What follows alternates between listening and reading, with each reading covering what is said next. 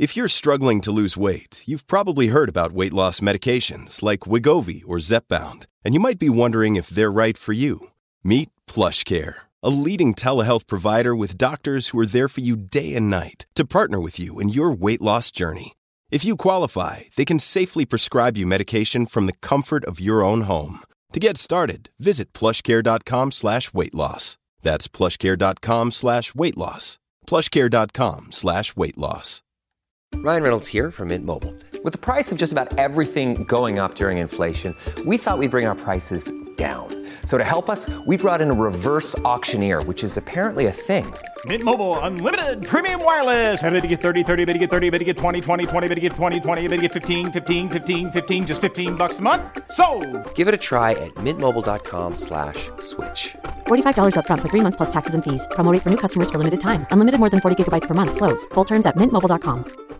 This episode is supported by FX's Clipped, the scandalous story of the 2014 Clippers owner's racist remarks captured on tape and heard around the world. The series charts the tape's impact on a dysfunctional basketball organization striving to win against their reputation as the most cursed team in the league. Starring Laurence Fishburne, Jacki Weaver, Cleopatra Coleman, and Ed O'Neill. FX's Clipped. Now streaming only on Hulu. Welcome to the New Books Network. Hi, I'm producer Jay, and this is Darts and Letters. Today we're playing part two of Cited America's Chernobyl. If you haven't already, go back and listen to yesterday's episode to catch part one. We are playing you our favourite episodes from our catalogue until we relaunch Darts and Letters with a new season on September 18th. If you're enjoying listening to us on New Books Network, we'd appreciate it if you could go find Darts and Letters in your podcast app and hit that subscribe button. So here's the conclusion of yesterday's story, part two of Cited America's Chernobyl.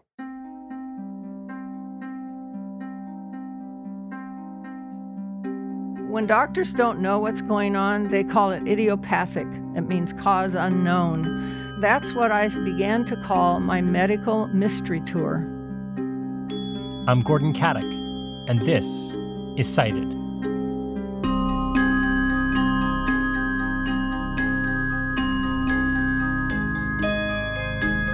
Last week, the 400,000 acre government reservation of the Hanford Atomic Energy Plant was created. Today we are commemorating the 75th anniversary of the Manhattan Project. Here at Nagasaki, the explosion was concentrated on an area of one square mile. And even more complete destruction is said to have resulted. We're basically guinea pigs for the atomic age. We're just the surviving guinea pigs. And he said, "Oh yeah, back in the you know in the '60s, I saw confidential memos about how you shouldn't eat whitefish from the Columbia River because they'd been eating radioactive moss out of the effluent of one of the reactors." This lady had nine miscarriages. The husband and wife died of cancer. They said, "Well, we've been keeping a death map." July 1985. That's the date I started asking questions. It could either have a catastrophic accident, it could have a criticality where it would kill everyone in the plant, or it could have an explosion that could result in, you know, a 700 mile long cloud. The U.S. military ordered a Hanford plant to deactivate the filters that kept radioactive iodine out of the air, allowing a huge radiation cloud to blanket our region. It was out of control, beyond even when we first looked at it three months before. Plutonium was stored in drums in the hallway. even with your siblings uh, having cancer, as your mother would say, forget about it. But history, she said.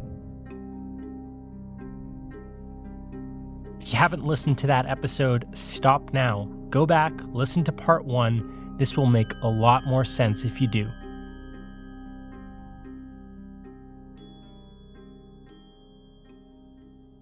It's October 9th, 1986. Casey Ruud is in Washington, D.C., 2,600 miles from home. Back in Washington state, his name is splashed across the front page of yesterday's Seattle Times. He's a nuclear safety auditor turned whistleblower, and he just publicly called out the Hanford nuclear site. In a way, I felt like I was called to do this. And not, I'm not a religious person, so it wasn't based on anything like that. It was just my whole life had led to that place. In hindsight, at my age today, I, I, I don't, had I never done anything like that, I don't know that I would have that to do that. But I was young enough and full of enough vim and vigor to say, this is the right thing to do, and I have to do it. This morning, he's going to Capitol Hill to testify behind closed doors. He has all of his safety audits with him, reams of paperwork showing how unsafe some of the Hanford plants are, missing plutonium, illegal toxic dumping, broken alarms, ignored safety protocols, and on top of all that, memos that prove that the contractors running Hanford ignored his warnings. It's early in the morning and Casey is just returning from his run. He's calming his nerves. Suddenly, the hotel phone rings. It's the Seattle Times journalist that Casey's been working with. The article just came out, it's a headline story, and they just shut all the plants down. Before Casey gets the chance to testify, the Department of Energy closes down Hanford. Casey going public? It worked. Well, sort of. Hanford management claims that this has nothing to do with Casey's audits. Instead, this is just a temporary shutdown to fix a single safety issue. But for Casey, temporary isn't good enough. He doesn't trust the contractors to actually fix any of the issues at the plant. He'd heard this line before. So he shows up to Capitol Hill, safety audits in hand, and behind closed doors, Congress asks him about the security of the plutonium made at Hanford you know, if you if you could show me your secret clearance, I could tell you about how I, I could steal a plutonium button out of the plant sell it to uh, Saddam Hussein. And they were like, well, that's not possible. I said, well, yeah, if you got a minute, I'll explain it to you. I got all done. And they said, that's unbelievable. And I said, oh, well, that's just one way. I got another way too. Casey wasn't the first Hanford whistleblower, but he was the right guy at the right time Opposition was mounting, and Casey was a guy on the inside with a paper trail. So the government couldn't ignore him. Also, he testified six months after Chernobyl. Moscow television tonight. От Совета министров СССР. На Чернобыльской атомной электростанции произошла авария. An official announcement from the Council of Ministers. There has been an accident at the Chernobyl atomic power station. One of the atomic reactors at the Chernobyl atomic power plant near the city of Kiev was damaged. Perhaps the worst accident in the short history of the world's nuclear power industry. There's no way to say how much lasting damage that cloud may have already caused. Our end reactor was a was a graphite reactor, very much similar to Chernobyl reactor. So there was a fear, a rising of fear level for sure over Chernobyl. Chernobyl put nuclear issues front of mind for politicians. The disaster in the Ukraine made shutting down a major employer in Washington state politically possible. So the plant closes, at least for now. This is like October of 1986. Okay? So then I come back and it's all in the newspapers, it's all everywhere. The plants are shut down and Tri Cities hates me because I'm going to ruin uh, 12,000 jobs and all that kind of stuff. So they're fighting to stay open or to get back open. It actually employed over 15,000 people in 1987. But with some of the plants closing, that falls to 10,000. The Department of Energy hires a new contractor to oversee Hanford, and they promise we can fix these safety issues and get the plants back up and running. First thing they did is they laid me off, and they eh, they wanted nothing to do with me. Then the town turns on him, just like they did with Tom Bailey. If you go against Hanford, you're not just seen as an enemy of the plants, you're seen as an enemy of the people. People snub Casey at Little League games.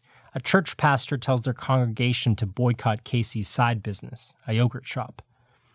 But for Casey, this goes beyond just suburban slights. The people who ran Hanford were after him. They tapped his phones. I even have them on video out there with their little van. And my daughter accidentally videoed them. We lived on a cul-de-sac and there they are. And she videotaped. You see the guy in the back of the van. It's hilarious. Other Hanford whistleblowers have said this too, and a federal inquiry confirmed it. They found that Hanford contractors had illegally used wiretaps and surveillance against its own employees. All of this is happening as Congress gears up for more hearings. It was a big mess for sure. Congress was really coming down on Reagan for his willingness to operate plants at such a at such a risk to the public. Casey set to go back and testify again. But he says the folks at Hanford sent over somebody to convince him not to do it. Young guy he was in charge of safety for the Department of Energy at Hanford. Casey says they talked for a few hours over lunch. And then this guy asks him to go easy on the DOE. He says that Hanford's manager is thinking about running for president, and it wouldn't look good if Casey keeps criticizing the safety of the plants. And he said, Well, you know, here's the deal. We can give you a consultant job if this blows over, and we guarantee you at least a quarter of a million dollars a year. You'll have an office, you won't report to anybody. It'll be a sweet deal, it's going to work for you. And I promise you, we're going to fix the problems. But Casey's not after a sweetheart deal. He just wants somebody to fix the plants. And he doesn't believe that the DOE is actually going to do that. There at the table, he said, Casey, you're making me be more frank. I just, I, I don't know how to tell you this, but you know, we know we know where your kids go to school. We know a lot about your family, and I, I, I can't assure the safety of them. I think something bad could happen to them if you keep this up. And I took that as a threat.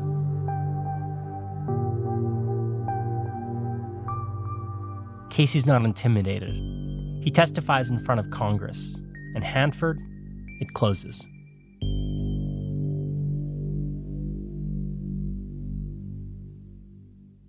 It didn't go out with a bang, though. It was more like a whimper. Buildings closed one by one, Often management said that this was only temporary. You know, we're just going to fix things up. But the Cold War ends in 1991, and Hanford never does reboot its plutonium production. And quietly, it's just over. Casey won his fight against Hanford, and he also takes the contractors to court for harassment. That fight took about 15 years, but he won that too. Then he just stopped fighting this constantly fighting thing is not my nature. It's just who I've become. And it doesn't feel right. Then I discovered, oh my God, I am the world's renowned expert at finding your problems. And when I'm doing that, I'm not looking for mine. And then all of a sudden there's a mirror. One decides it's time to hold the mirror up. And that's literally crushing. It was for me, anyways. And so that's what pushed me more into a personal transformation thing. And I've been on that journey ever since. Casey says he's working on his own problems now, not the nuclear industries. He started a brew pub with his son. He got really into Native American flutes. And now he's writing a book. Casey's fight is over, but the Hanford story isn't. After almost five decades of making plutonium, Hanford is the most toxic place in the Western Hemisphere. So, the cleanup begins.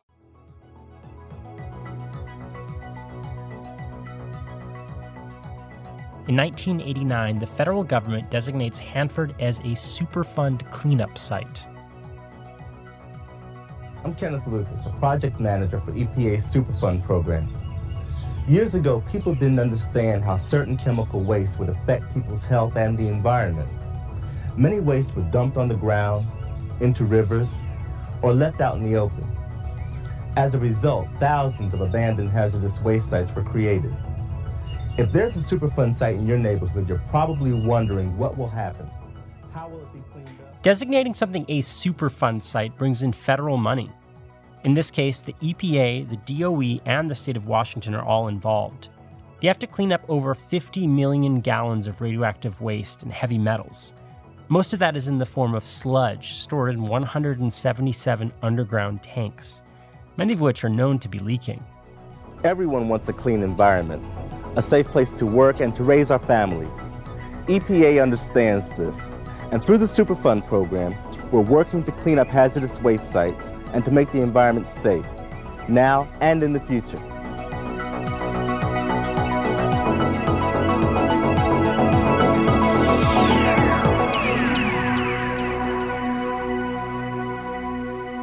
Cheesy, inspiring EPA music aside, this cleanup isn't going well. It's the most costly in U.S. history, and there have been major leaks, accidents, worker lawsuits, cost overruns, delays, even corporate kickback schemes. But it's a cash cow, and it could cost up to $700 billion. Current estimates say that the cleanup will be done sometime between the year 2066 and the year 2102. Hanford is still the lifeblood of Richland. The cleanup now employs over 9,000 people, almost as much as the plutonium production did.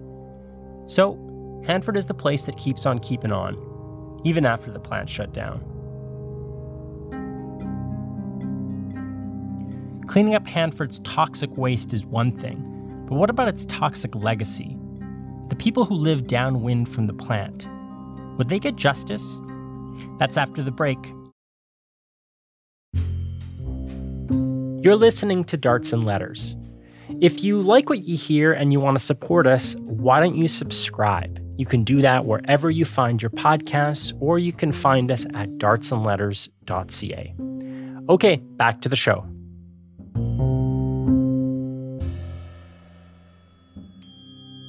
Welcome back to Cited. I'm Gordon Katic. Hanford is closed, the cleanup has begun, but there's still the downwinders, those people living in the shadow of Hanford. They're sick. What will the government do to fix that?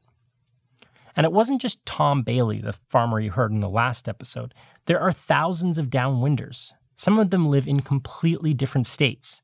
Patricia Hoover is one of them. I was 11 years old and I was very active in school and in sports. I was just a real active kid and I I just got sick and ran out of gas. Pat grew up in eastern Oregon. When she was little, her family moved to Hermiston, a town about 40 miles south of Richland. At first, she had a normal childhood, but then. My grades were going down, and I was taken to the doctor, and my thyroid gland had totally stopped working.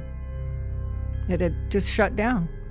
The thyroid regulates a lot mood, energy, weight and with her thyroid shutting down, Pat was just too sick to play outside, too tired, too depressed.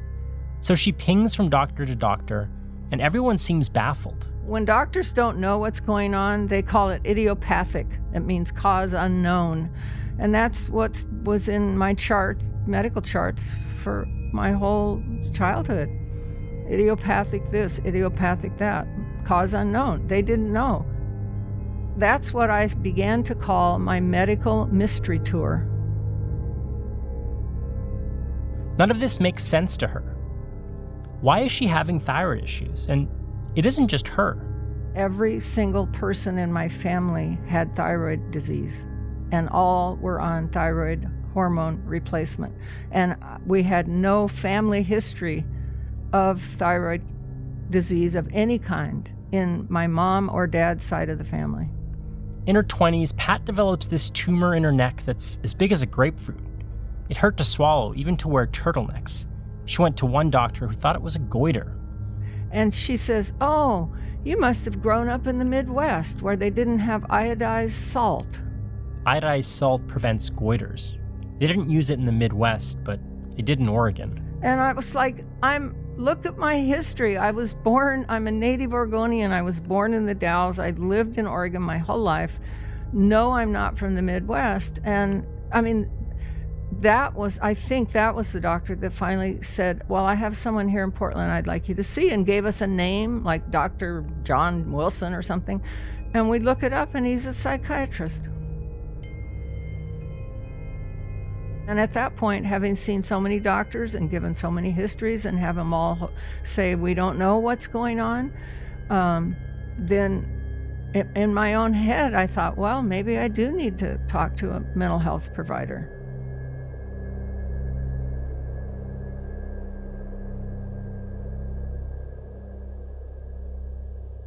Pat was someone who read the news. She was actually a radio broadcaster. But after she moved from the desert to the coast, she didn't hear much about Hanford. News from the east side of Oregon and Washington doesn't go over the Cascade Mountains for some reason. All of Karen Dorn Steele's reporting, her stories about Tom and the Downwinders, her stories about the Green Run, remember that's the 1949 experiment that polluted the area. Well, Pat missed these stories. In 1990, she was still all alone on her medical mystery tour.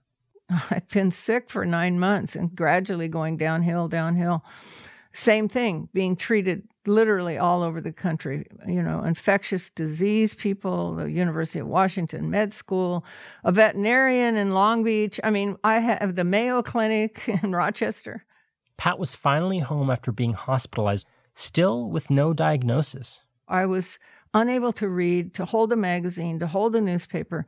And my husband said, Oh, there's a show on PBS. Tonight on Nova. And it's about Hanford. And that's the first time I ever knew that Hanford had exposed all those people with their emissions. I was 43 years old. After 43 years, her medical mystery is solved.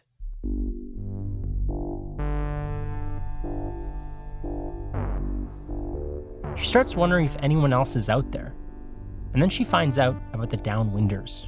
All those activist groups on the east side of Washington and Oregon had really, really been doing terrific work, force, using the Freedom of Information Act to force the release of the documents. So that everybody was on board except Pat Hoover, who shows up, you know, in 1990 wanting to know more. I wasn't the only one on a medical mystery tour. Pat and the Downwinders start looking for recognition, a government apology, and for restitution. They think the government should pay their medical bills. For many of the Downwinders, these are big bills, like with Pat, traveling around the country to see specialists, and eventually she had to have her thyroid removed. But here's the problem there's no proof that Hanford is responsible. This might not make sense to you. After listening to this first part of our story, you know Hanford did contaminate this area. But were there actually elevated cancer rates? And could you directly link the contamination to those particular health issues? Strangely, no. You'd need research for that. So that was the first step for Pat and the Downwinders. Prove it. And I just started digging and looking for information on radiation health effects. You have to remember this is 1990. So I am in oak boxes with index cards, literally digging for information and not finding much at all, which in itself was an answer.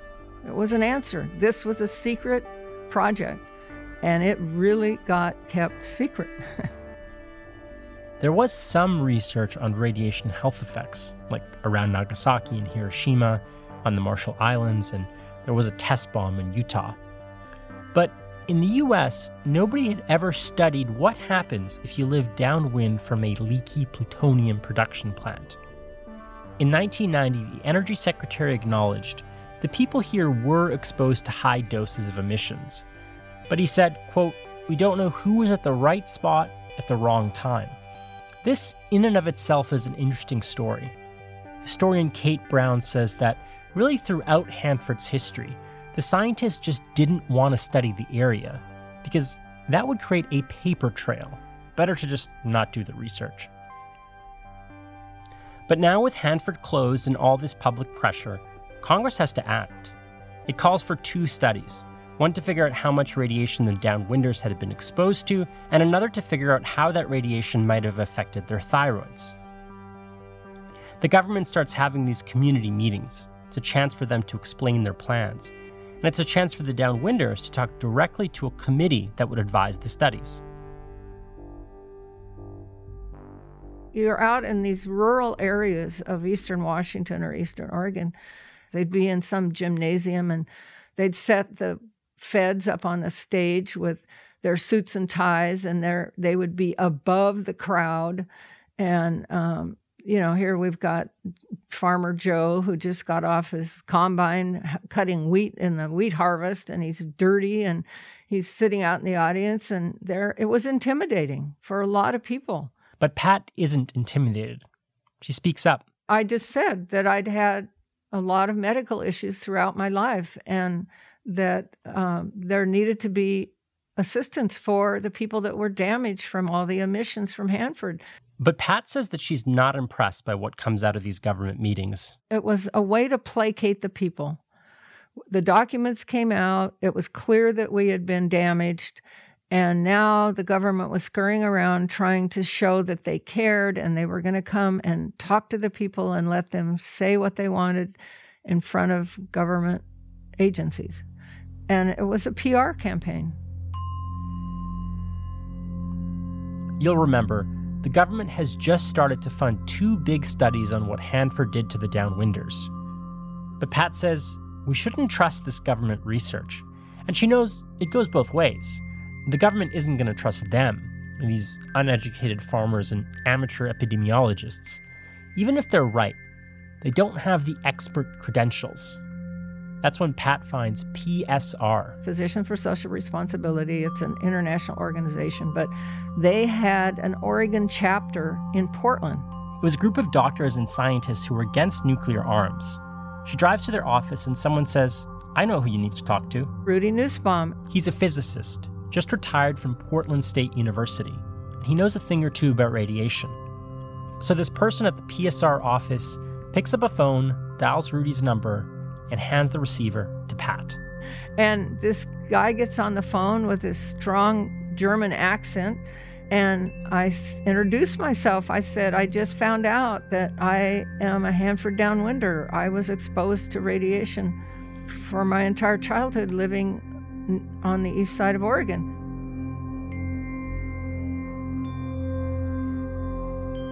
At the end of our conversation, he said, you are part of America's nuclear holocaust.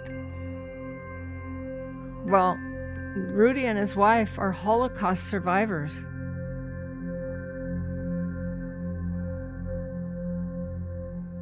Pat and Rudy decide to meet, along with other downwinders and doctors from PSR.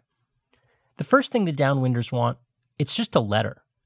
Something they can bring to their own doctors that validates them something from PSR that says, hey, I'm a doctor and Pat has radiation exposure. That's what's causing this. It isn't all in her head. They decide that everyone should meet in Hood River, Oregon. People drive for hours.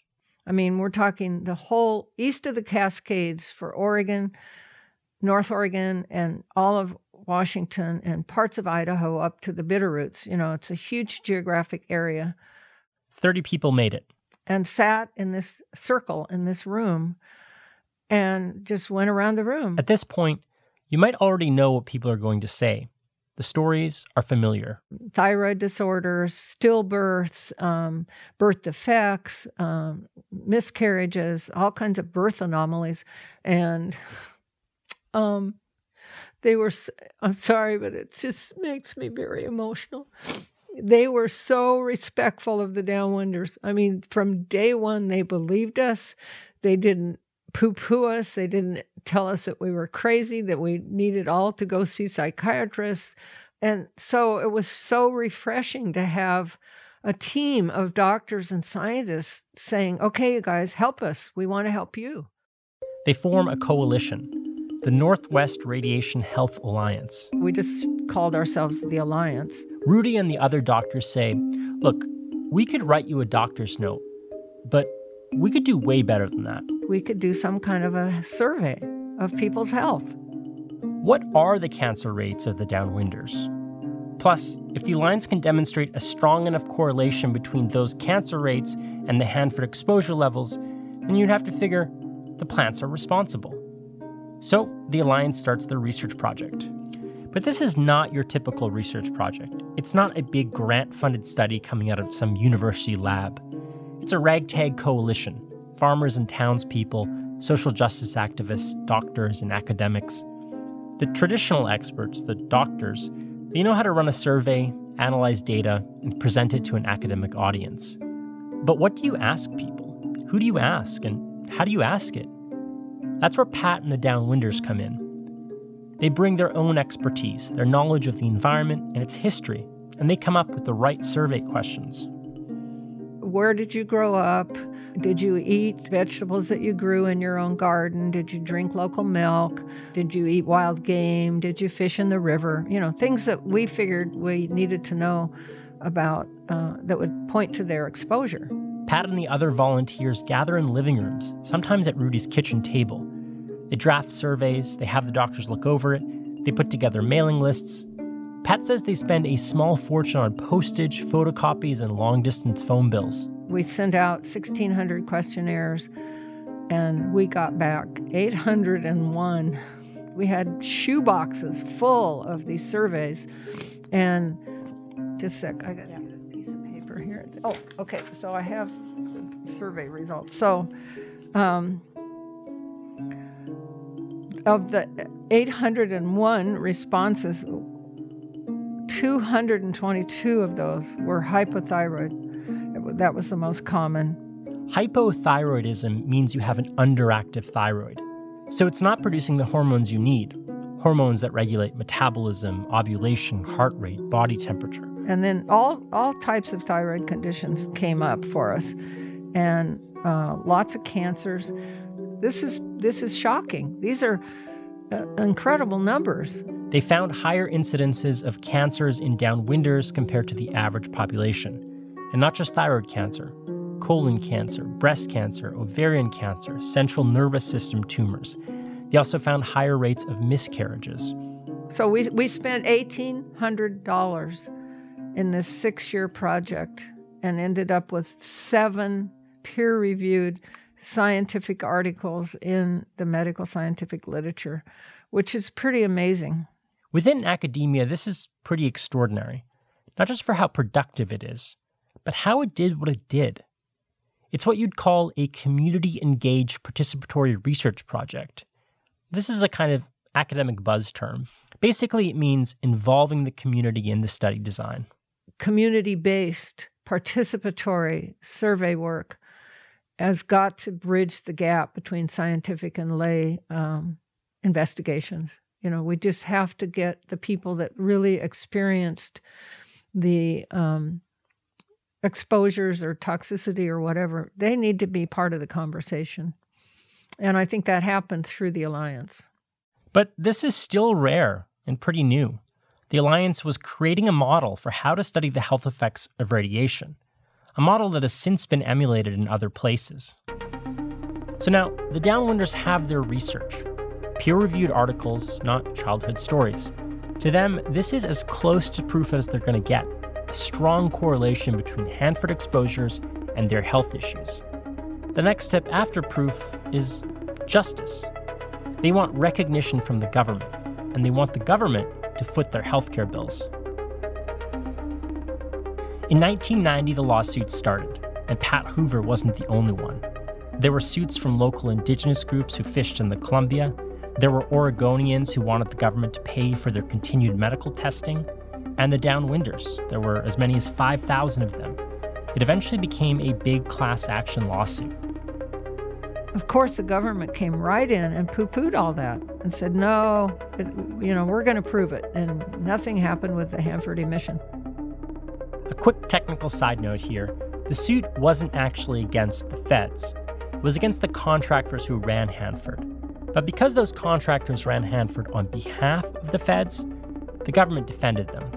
With the government on their side, these contractors basically had unlimited money. Plus, the government was funding its own studies. The first one is called the Hanford Environmental Dose Reconstruction Project, or HEDR. It was funded by the DOE and run by a lab at Hanford. To avoid a conflict of interest, it's eventually transferred to the Center for Disease Control. It asks people where they lived and what they ate. It asks them if they grew their own food, if they drank their cow's milk. It's trying to figure out how much radiation exposure the downwinders had. The exposure estimates from HEDR, the first study, are then going to be used in the next government funded study. This one also from the Center for Disease Control. It's called the Hanford Thyroid Disease Study. This one will compare exposure levels to thyroid issues and see if there's a strong correlation. So you've got your two studies one that looks at exposure rates, and the other that tries to correlate those exposure rates with thyroid issues. When that second study is done, the downwinders learn about the results not from the government, but from the New York Times. The headline read No radiation effect found at Northwest Nuclear Site.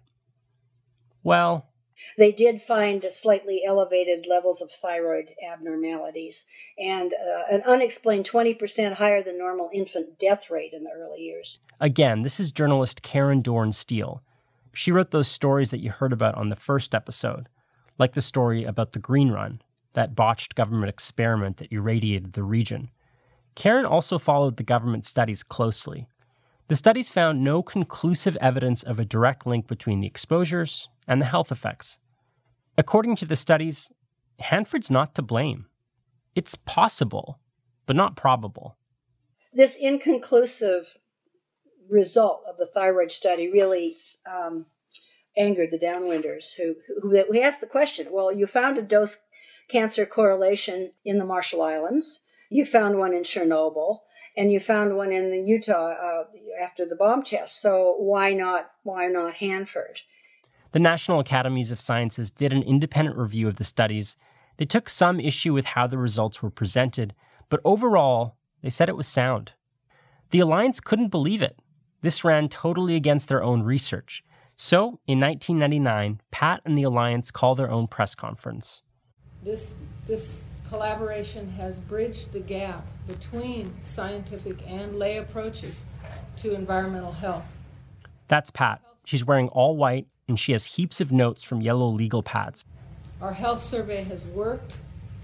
We found elevated numbers of disease and health problems from this toxic poisoning. And we have the scientists and doctors to tell you about that today.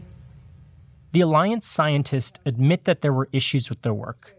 Everyone in the survey identified as a downwinder. So maybe it's giving you a bit of a skewed picture. They didn't have enough money to run a control group. But the government studies? The Alliance scientists say it doesn't measure up. As a scientist, I will say that the thyroid, the, Hanf- the Hutchinson thyroid study is very poor science. This is Rudy Nussbaum. He's that first doctor that Pat talked to on the phone, the doctor who believed her. He has white hair and a widow's peak, and he's the only scientist at the table who isn't wearing a tie. As a scientist, you go out and look at phenomena as broadly as you can possibly do. And you don't go in there with preconceived idea to prove this or that. You go in there to see what there is. Rudy thinks that the government was just doing this research to defend itself, and he says that they don't actually have an answer to the Alliance's research. In the Alliance's sample, they found over 200 people with hypothyroidism. Sure, there's a selection bias, but they found so much more than they expected. In a typical group this size, the Alliance expected to see about six people. What accounts for this discrepancy? Do you think that iodine 131 might have something to do with it?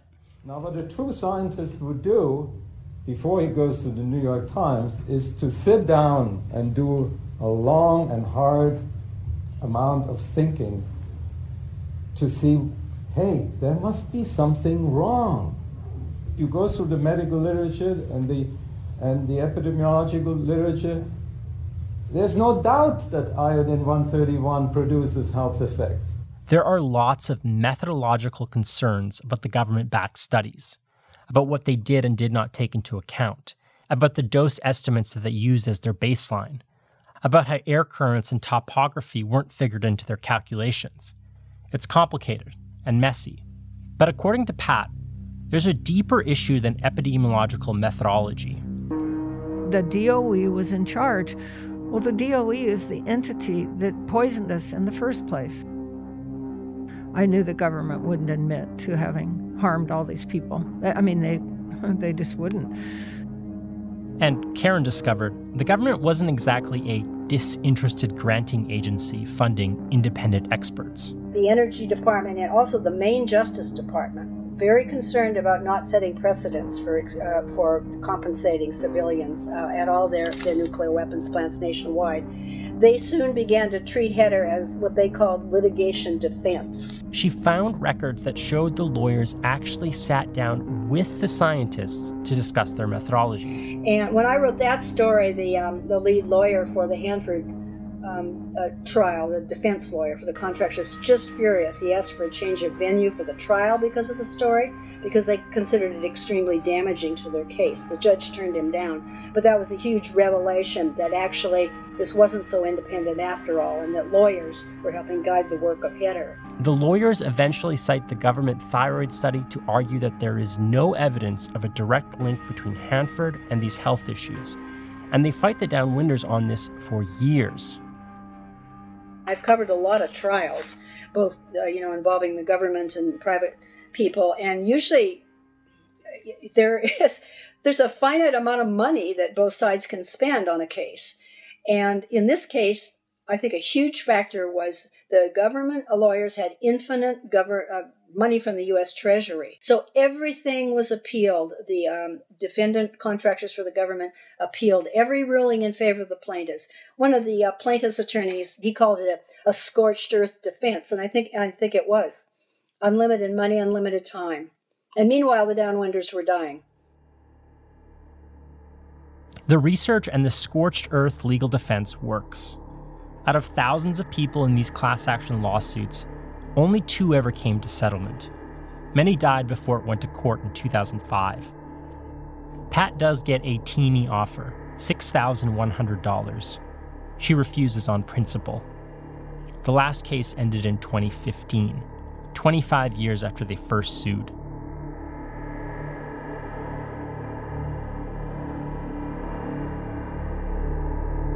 At the beginning of all of this, Tom Bailey was dismissed. He's just an uneducated farmer telling wild tales. Stories aren't enough. Karen Dorn Steele came in and she added journalism. She found the smoking gun, documents that showed how Hanford poisoned the region. But there was no direct link between that poison and the downwinders, so journalism wasn't enough. Pat Hoover came in with peer reviewed research, but that didn't seem to make much of a difference either. No matter what data they presented, it wasn't really in anyone's interest to listen to the downwinders. So, they never got what they really wanted no recognition, no apology, no restitution. Hanford's toxic legacy, that's swept under the rug, mostly erased, mostly forgotten.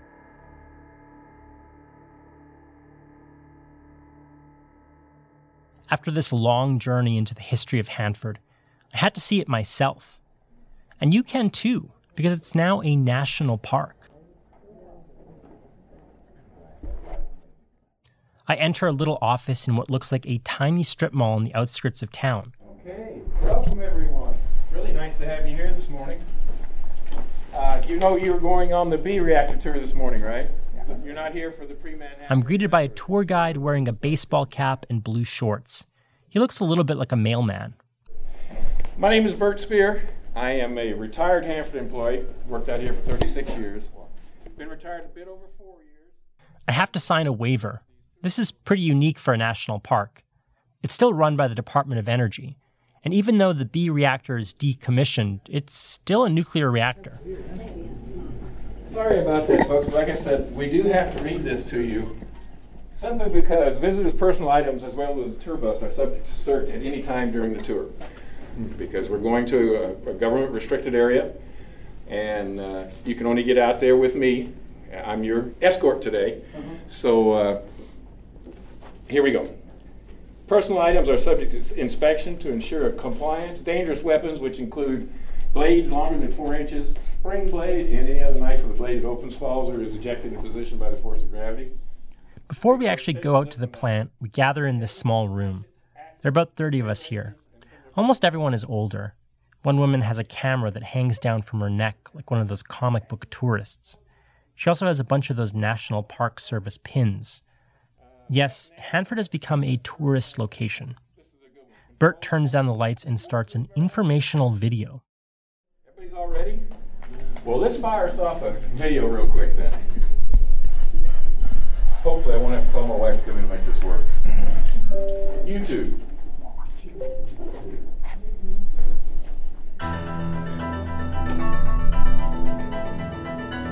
This is the official history, the one that we began last episode with. December 1942, a small plane flew low over the desert landscape of eastern Washington state. The man sitting next to the pilot thought to himself, this could be it. The man was Army Colonel Franklin Matthias. The vast expanse below him would eventually become the site of the world's first plutonium production reactor. The The video doesn't talk about the tens of thousands of lives lost at Nagasaki. It talks about the bomb for, well, just a few seconds, really. and in the bomb dropped on Nagasaki, Japan on August 9, 1945. Five days later, Japan surrendered and World War II was over.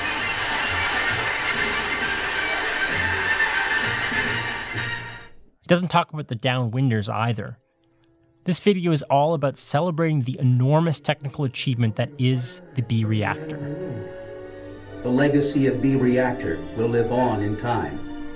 Its contributions to science and engineering, nuclear industries, health physics, and many other areas make it one of the marvels of the 20th century and a testament to the American spirit.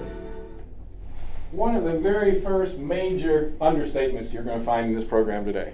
A real testament to the human spirit. Let's go ahead and look back. In fact, I gave you this door right here. We drive about 40 minutes into the desert towards the B reactor. I see barbed wire fence everywhere. What does it say on it? It has, says a whole bunch of stuff. You will be prosecuted to the furthest extent of the law if you cross this fence and that sort of thing. Security is not, of course, what it used to be here when we were in the plutonium production business, but we still it is still a secure site. So, yeah, it uh, we have every now and then somebody who wants to come in and say what a horrible place this is. Uh, they'll, they'll, they'll, that's how they make a statement as they cross the fence. One thing I'll mention now, this is a really good time for this. As long as Rick and I are wearing our blue shirts, we do not have opinions about anything. We will state vetted, proven facts. Because, of course, like everyone, we have lots of opinions. Some right, some wrong, some kind of so so. So, yeah, don't ask our opinions. As we pull in, again, the bathroom will be on the left hand side of the bus. I do recommend you visit it, even if you don't need to. Uh, we call it a royal flush for a reason. But what we'd like to do is give We arrive at the B reactor, and there's not much to say. It really just looks like an old concrete industrial building. If I didn't know that they made plutonium here, I might have thought they made auto parts. I walk through a green hallway with historical posters on the wall, and then we get to the main event the heart of the reactor, the pile. Do you remember those pin screen toys? You know exactly what I mean, even if you don't remember the name. It's that small black square with the hundreds of steel pins. You'd press your hand against the pins, and on the other side, it would leave an imprint. That's what this looks like a wall of hundreds of pins. These are actually aluminum processing tubes. There's 2,004 of them. The tubes are used to separate plutonium from uranium. We wander off from the pile and we go into a control room. Bert begins another lecture. Recap. The Panellit gauges were the water pressure gauges where the inlet water pressure was measured. There's 2,004 process tubes, so how many pressure gauges do we have? 2004. 2004. This is a water pressure gauge. Simple bellows Honestly, style. this is interminably boring, so anticlimactic. I've traveled really far to see this place, the heart of the story. Now I'm here and I just zone out.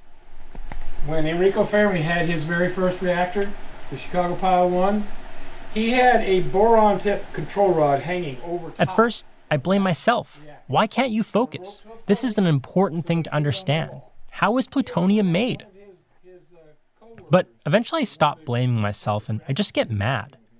There is something perverse about what's going on here. It's the contrast between the world historic nature of the place and the banal technical lecture I'm being given.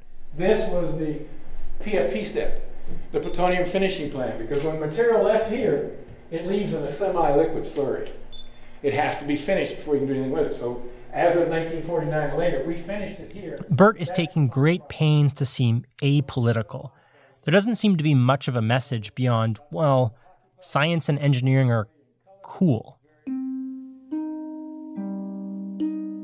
Sure, but I think this place is where an unspeakable crime happened. You know, the bomb, a brutal crime against the Japanese people, and really against humanity. It ushered in the nuclear age, and several times we had a bunch of nuclear near misses. What happened here, it's really no exaggeration to say it almost wiped out our civilization. And it still might. Even today, the Bulletin of Atomic Scientists says that nuclear weapons are one of the major existential threats facing humanity. The famous doomsday clock is just 100 seconds to midnight, the closest that it's ever been. To me, this building is a moral blight. It's a mistake. It's a crime. It's not just a technical achievement, even if it is technically impressive. But that's just my opinion. You might love what they did here, but even for you, you might then expect some triumphalism, or at least some delicate moral accounting. Nope, mostly technical details. We walk into the pump room, we're on a steel catwalk, and there are a series of large tubes below us. To clean the water, because I was telling some people that pure water doesn't pick up radioactivity. The sediments or things in the water water was pumped in here from the Columbia to cool down the reactors, and then it was sent right back. I think about the whitefish exposed to toxic effluent. I think about the indigenous people who use the river around Hanford and have higher risks of cancer and immune diseases. I think about Tom's Boy Scout troop getting sick. But I didn't hear any of that. The river is a very clean river and huge, a large amount of water. And even though these reactors used a tremendous amount of water, it was still a small fraction, like 10% of the total flow. So if any did, radioactivity did get back to the river, it diluted out right away within probably literally a couple of feet or something like that, if not the first time. That downwinder history is erased. But most of this lecture, it's not even about that. It's about how the pumps work. It feels like I'm just getting an expert telling me how nuclear technology works, and that's sort of apolitical. Like Bert says, I don't get into my own opinions.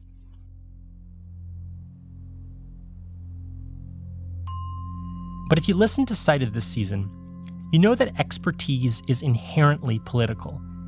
It's about choices. What do we do? What do we fund? Who gets to decide? What do we remember? And where do our experts end up? Unfortunately, they too often end up in places like this. They put their moral and political blinders on, and they just do their job. The B Reactor Tour normalizes what happened here. It makes it boring, ordinary, nothing to get worked up about. Just another science class that you can zone out of. This is the most toxic place in the Western Hemisphere because of Hanford. But in Richland, the town that was built to support these plants, you wouldn't notice that. In fact, you wouldn't even notice Hanford at all. It's like this nondescript industrial park out in the desert. You have places like this in your town, places you don't go to, places you don't see. But in Richland, what you do see is all the nuclear nostalgia around town. Here, Hanford is still celebrated. I think it's outrageous that Richland still has, you know, the mascot is the bombers and the mushroom cloud is their logo, and they have atomic lanes and, you know, uh, plutonium porter beer and their taverns. And I mean, I, I, it's, it's, to me, it's, it, it's tragic that that those people out there have to turn that around in their own minds and celebrate it because they're in it and living it and they have to justify what they're doing. I mean, they, you, you can't be an, a, a scientist and go work at the plant and make your home in Richland and then know that you've been part of something that was that devastating or you drive yourself nuts. I'm back again in Tom Bailey's neighborhood, the place with all the cancers. This is where our journey began. And as I drop Tom off at his house and say goodbye, I ask him about how Hanford is commemorated. and the fact that Richland is celebrating its 75th anniversary. They're telling a fairy tale. They talk about uh, how wonderful it is,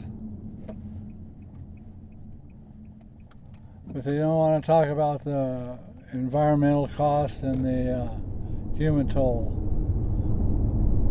The whole Hanford history is based on propaganda, feel good propaganda. We did this, we accomplished that. We're the safest place on the planet. Nobody got sick. It's all a lie. Here you go, right here. This is the turnoff.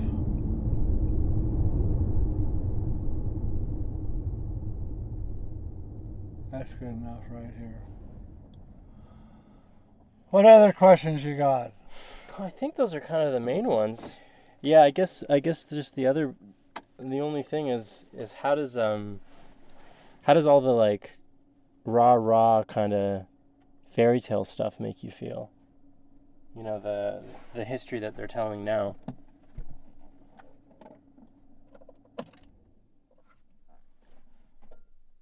It pisses me off.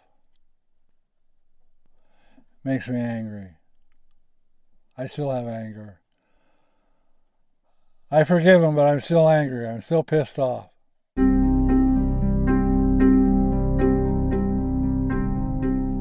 right. I'm water under the bridge, kid. oh, don't say that. You're still fighting. Fuck him. This episode was produced by me, Gordon Katic, and Polly Legere, with editing help from AC Rowe. Nicole Yakashira was our research assistant, and Aurora Tejeda was our fact checker. Our theme song and original music by our composer, Mike Barber. Dakota Coop is our graphic designer. Cited's production manager is David Tobias, and Cited's executive producers are Gordon Katic and Sam Fenn. Thanks to historian Sarah Fox for helping us understand this story, and also Kate Brown, author of Plutopia Nuclear Families, Atomic Cities, and the Great Soviet and American Plutonium Disasters. Check it out. And also check out Michael D'Antonio's Atomic Harvest Hanford and the Lethal Toll of America's Nuclear Arsenal. Both these books were indispensable to us, and they really helped us tell this story. Also, if you want to learn more about the Downwinders lawsuits against Hanford, there's another book I'd recommend The Hanford Plaintiffs Voices from the Fight for Atomic Justice. That's from Trisha T. Pritikin with a forward from Karen Dorn Steele. You can find links to those and other things at citedpodcast.com. We'd also like to thank the many people we talked to along the way, including historians Linda M. Richards and Robert Franklin, as well as Trisha Pritikin, Tom Carpenter, John Fox, and Maynard Plahuta. Thanks also to Karen Richards, who helped us out with a tape sync. This episode was funded in part by the Social Sciences and Humanities Research Council. It's part of a larger project on the politics of historical commemoration. Professor Eagle Glassheim at the University of British Columbia is the academic lead on that project. Cited is produced out of the Center for Ethics at the University of Toronto, which is on the traditional land of the Mississaugas of the Credit, the Anishinaabe, the Chippewa, the Haudenosaunee, and the Wendat peoples. Cited is also produced out of the Michael Smith Laboratories at the University of British Columbia. That's on the unceded territories of the Musqueam, Squamish, and Tsleil-Waututh nations.